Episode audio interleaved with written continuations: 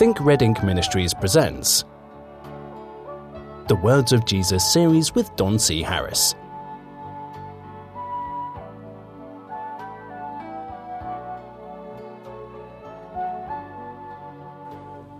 Hello, my friends. Welcome once again to the Words of Jesus series. Don Harris here, and we're going to continue with the red ink in chapter 43 of our book.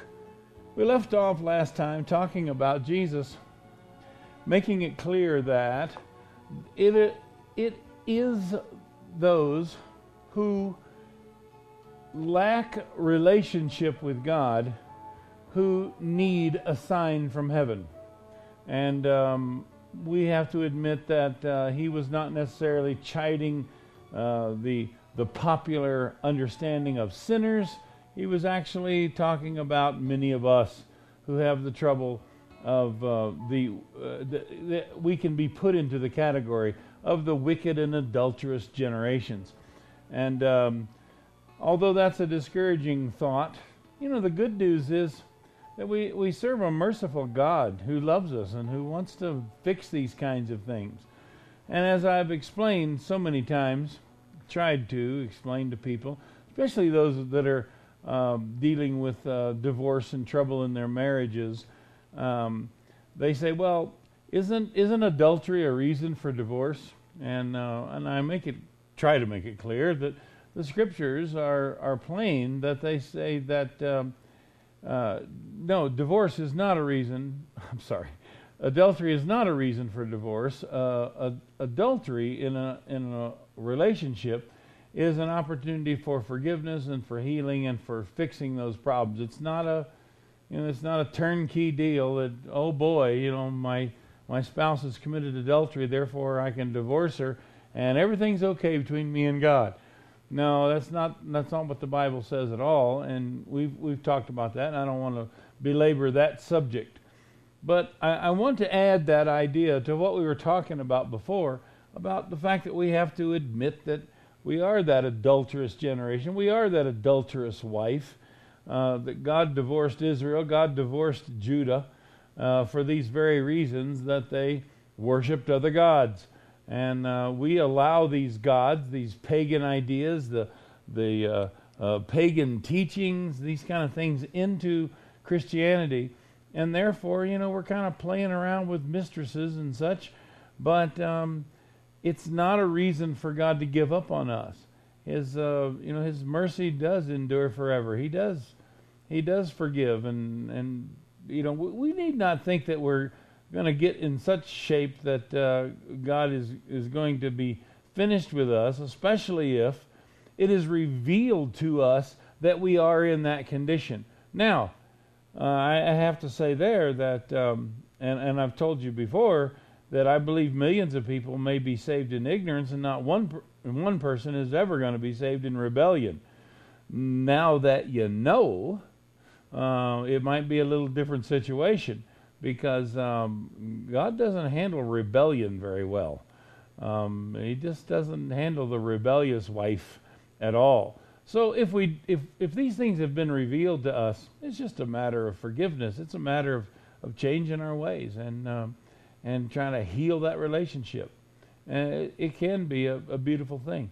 As a matter of fact, sometimes it can actually strengthen a, uh, a relationship. When a person realizes or it's revealed to them that they are in that condition, um, I, I, think that uh, I think forgiveness awaits many of us. So I don't want to discourage anybody, but um, if we find ourselves in that situation, we need to do something about it.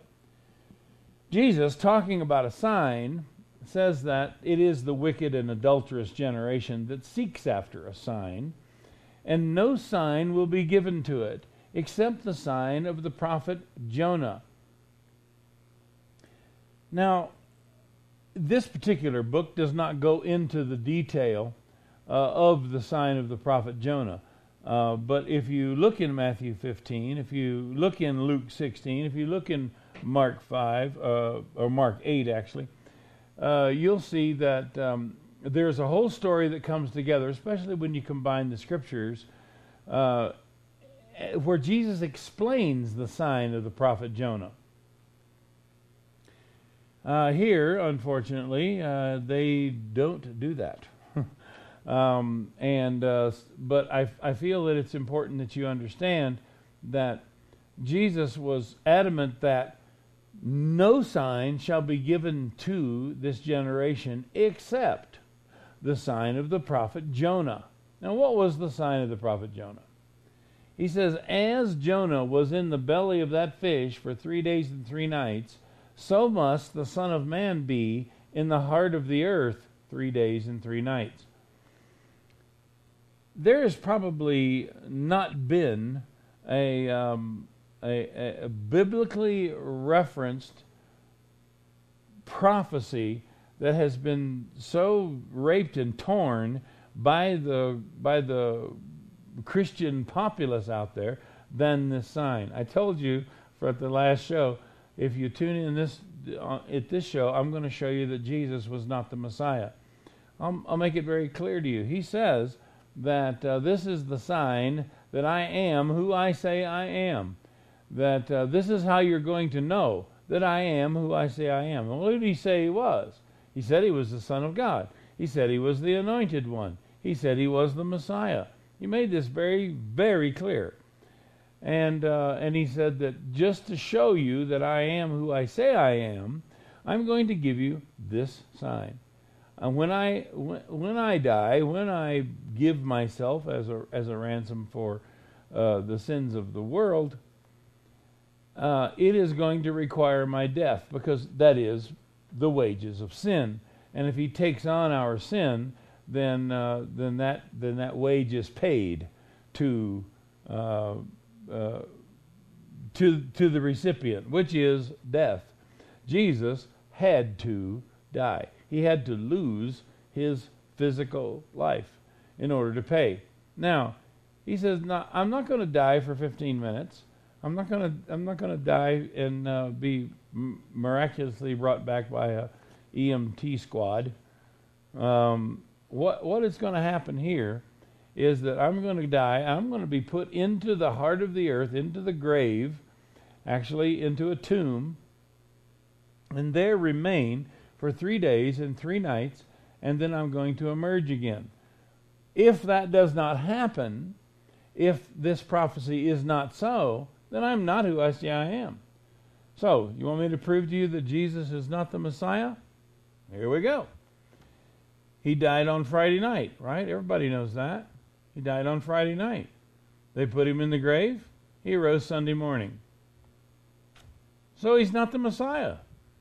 He can't be the Messiah because he wasn't in the in the ground for 3 days and 3 nights like he said he would. He said he was going to be in there 3 days and 3 nights. And many people are satisfied saying, "Well, he died on Friday. He stayed there Saturday and he rose Sunday. There's 3 days." Friend, are you not listening?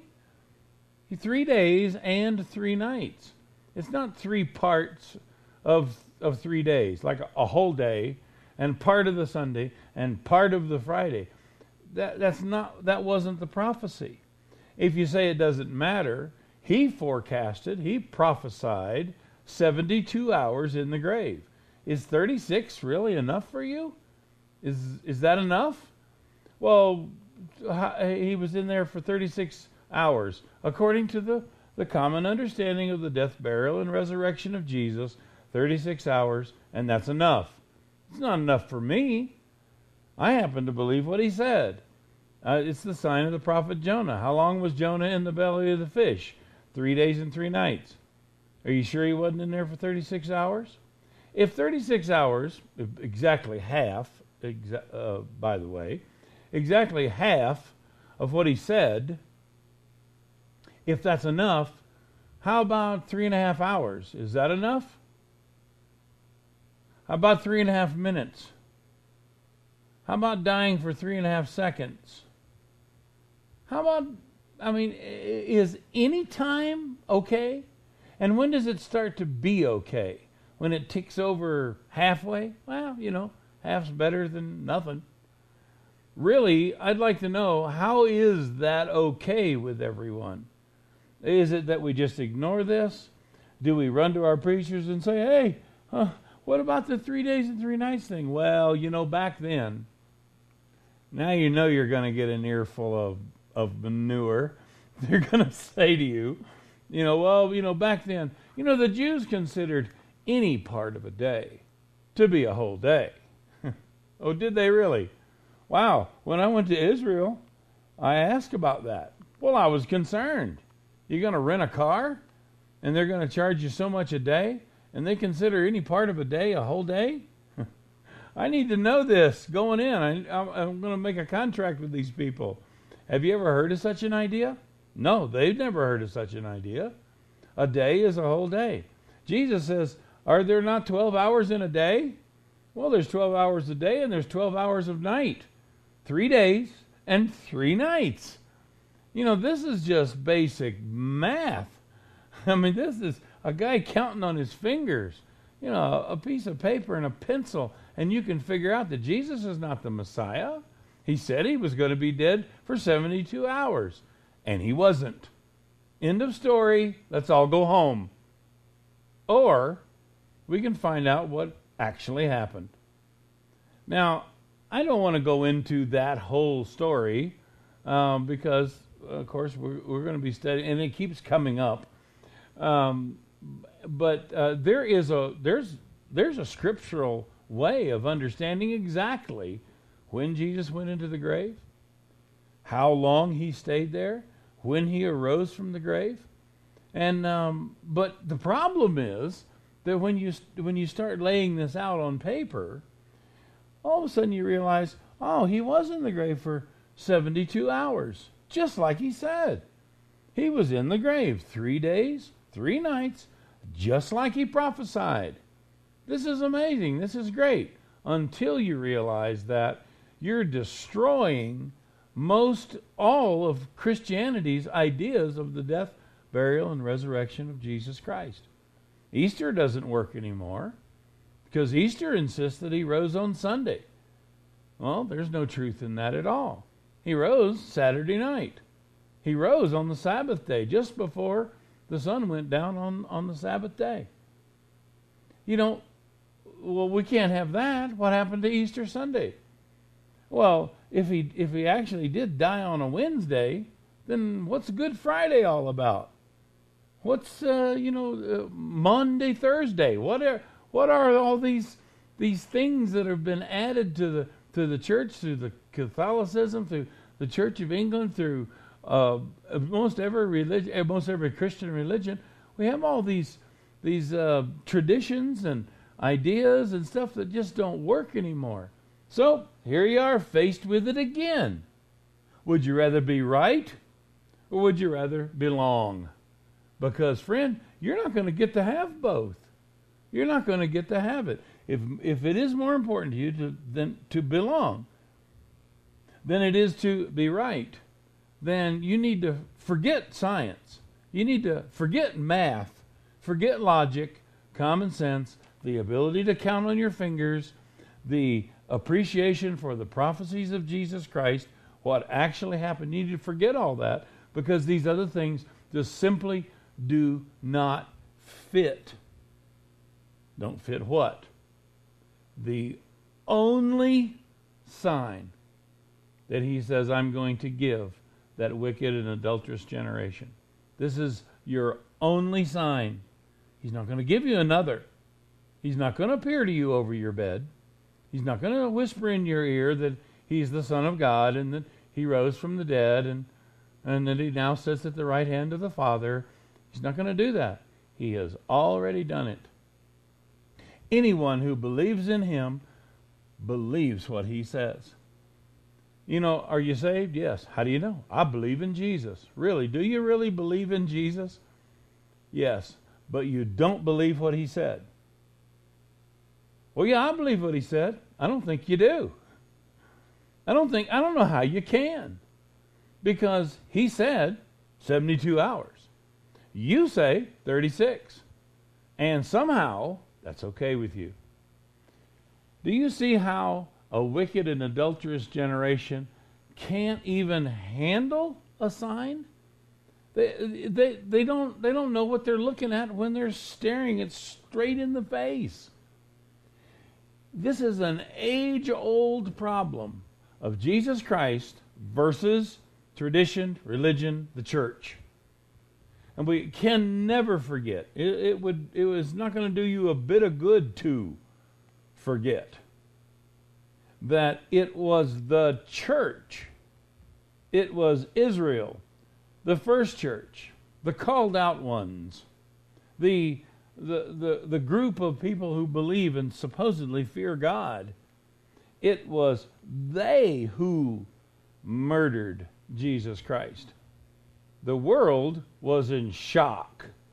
The, the sinner thought that Jesus was the greatest thing that ever lived.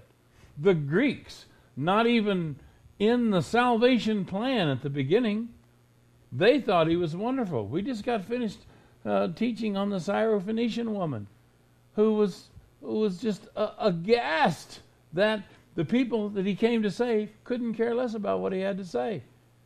And she was saying, Okay, I'm not a chosen one, but I believe. Jesus looked at the centurion. He says, Look at this guy. He comes to me and he asked me to, to heal his servant. It's not even in his family. Here's a man who has compassion. He's not, not one of God's chosen ones. Here's a man who, who uh, at, at risk of his own stature in the Roman army, goes and consults with a Jewish rabbi. And this is this is a man who laid it all aside to come to me. And when he does come to me, he doesn't say, you know, would you please anoint a handkerchief for me? Would you please give me some anointing oil or some magic sand or any any other, you know, magic magic dirt or magic spit or magic mud or eh, eh, he didn't ask for anything. He didn't say, "Would you come to my house? Would you touch and heal my servant?" You know, he says, "I'm a man under authority. I know what authority means. I'm a centurion for Pete's sake. I got a hundred men to do whatever I say to do." And I am in a group of men that are under another authority. And we do what we're supposed to do. I know what authority is. I know authority when I see it, and I see it in you. And therefore, I know within myself, all you have to do is say the word. If you say the word, my servant will be healed, and I don't even have to go home. You, um, you don't even have to come to my home. I'm not even worthy for you to come under my roof. There's humility. This Roman centurion had it all. Jesus was so impressed with him, he says, I have not seen so great faith. No, not in all Israel. And, you know, this, this was so impressive to him. You know what this man was doing? Believing in Jesus. He has more faith than many of us do, certainly more than the Jews had in that day. So please don't tell me that you're saved because you believe in Jesus and believe every fairy tale that is vomited over the pulpit every year. It, it's well, I mean, you can tell somebody else that it's okay, but please don't tell me that because I'm really thinking bad of you at that particular point. I don't believe you, to tell you the truth. And what's really sad is I feel sorry for you because I kind of think that you believe that. And uh, it's just not even so. Why is that? Why is it that we, he could take the time, the effort, to, to give us, to share with us a prophecy of his death, burial, and resurrection, and we butcher it up and leave it butchered to save our own rituals and traditions and holidays and all the things that have been foisted upon the body of Christ by man made religion. I don't get it. I don't get it. And you believe in Jesus? You think that kind of faith is capable of saving you? It's not. It's absolutely not. Faith without works is dead. And if you say you believe in Jesus and you don't believe anything he says, you can't even prove, um, uh, or you don't even allow basic mathematics, basic arithmetic, the ability to count on your fingers. You don't even let that kind of logic even cause a question to come into your mind. Wow. You know what? If you had the kind of faith in Jesus Christ that you do in doctrine and denomination and church and preachers and all the rest of this organization that we call religion, you might have a faith that's worthwhile.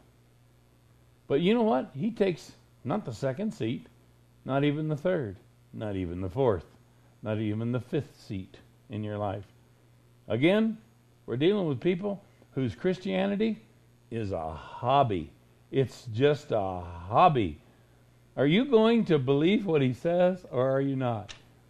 You know who you know who these people are that keep these these unholy days? You know who people are who who uh, add words to the scripture and add um, uh, prerequisites to the scripture and and teach salvation is is uh, you know through this little list you know check here and check here and check here and sign here. You know who these people are? People carrying a, carrying around a Bible saying that their faith is based on the on the scriptures. Really? Is that so? It's not so at all. It's not so at all. It's based on what you've been taught the scriptures say, or what worse yet, what you believe that you read in the scriptures. And it, it, there is there's no truth in it, and nobody seemed to care. All right, um, let's move to chapter 44 and uh, in in our little book, and uh, we find that Jesus warns against the teachings of the Pharisees and the Sadducees. Hmm, sounds familiar. When Jesus had left the Pharisees and Sadducees, to whom he had refused a sign, he embarked with his disciples to cross the sea. The disciples forgot to take food with them. There was only one loaf in the ship. Jesus said unto him, said unto them, Take heed and beware of the leaven of the Pharisees and the Sadducees. His disciples reasoned the meaning among themselves, thinking, It's because we've taken no bread. He knows that we haven't taken any bread. He's tricking us. He's, you know, he's saying something, and, you know, everybody's wondering, I wonder what he meant by that. It's because we've taken no bread. Jesus knew what they were thinking and said, Why reason ye because you've taken no bread? Perceive ye not yet, neither understand? Have you have, have ye your heart yet hardened? Having eyes see ye not, and having ears hear ye not? And do you not remember when I break the, the five loaves among the five thousand? How many baskets full of fragments did you take up? The disciples said, Twelve. Jesus said, And when the seven uh, loaves among four thousand, how many baskets full of fragments took ye up? And they said, Seven. Jesus said to them, How is it that you don't understand that I spake it not concerning bread? That you should beware of the leaven of the Pharisees and the Sadducees. So they understood that Jesus did not bid them beware of the leaven of bread, but of the teachings of the Pharisees and the Sadducees. Here we are again. It just keeps coming back over and over and over again. We have, who was it that said uh, so many years ago, the Bible is so easy to understand, you have to have help to misunderstand it. And friend, we have had just a whole lot of help here, haven't we? It is the it's the idea of organized religion. The Pharisees, the Sadducees, the pastor, the preacher, the seminary. You know the list. It's all those things added to what Jesus is saying that makes it difficult to understand. Why couldn't they understand this parable? The same reason they couldn't see the sign. Because of their own downfall, their own missing the mark, their own sin. It's because they had done something wrong and they were totally fascinated with what they were doing wrong that they couldn't even hear the most dire warning of Jesus. And what was it? Was it that they all snuck off and went to the brothel the night before?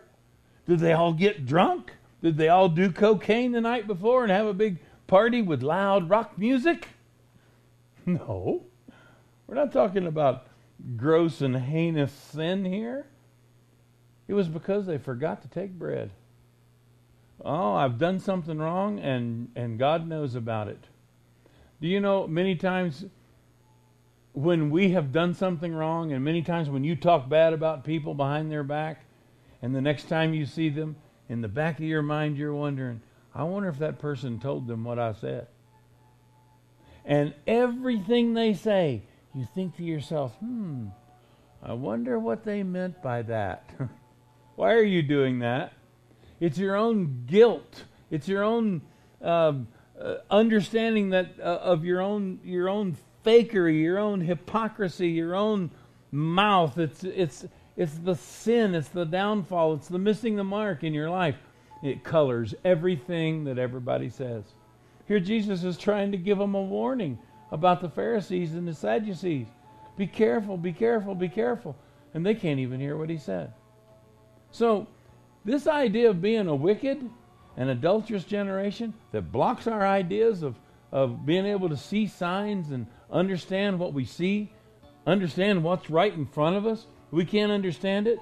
Same thing goes for good advice and you taking shortcuts in your life or being overly fascinated with your own downfall, with your own shortcomings, and you're just wondering when Jesus says something, hmm, I wonder what he meant by that. Why are we doing this? Because we're just frail human beings. And we need to understand he knows all these things. He, he has he, everything's under control. Everything's fine. You know, I don't know. Maybe they were concerned about uh, not having any bread. Maybe they were afraid that he was going to think that they were tempting him to make bread or I don't know. I don't know what was going through their minds. It was just a mistake. It was just a, a little shortcoming. That's all. They just forgot. It's okay. It's okay. Jesus says, Don't you know who's in the boat with you? My goodness. How much, how, what do you have to see me do to understand who I am? He's fascinated with, with the way people think because it's just taking their life, just minute by minute, taking their life away. Is our time gone already? My goodness. I'd love to hear from you.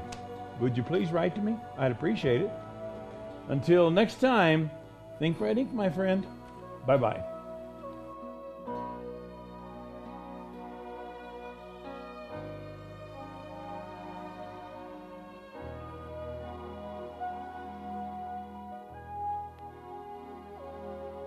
You've been listening to Don C. Harris of Think Red Ink Ministries. Email don at thinkredink.com. That's thinkredink.com.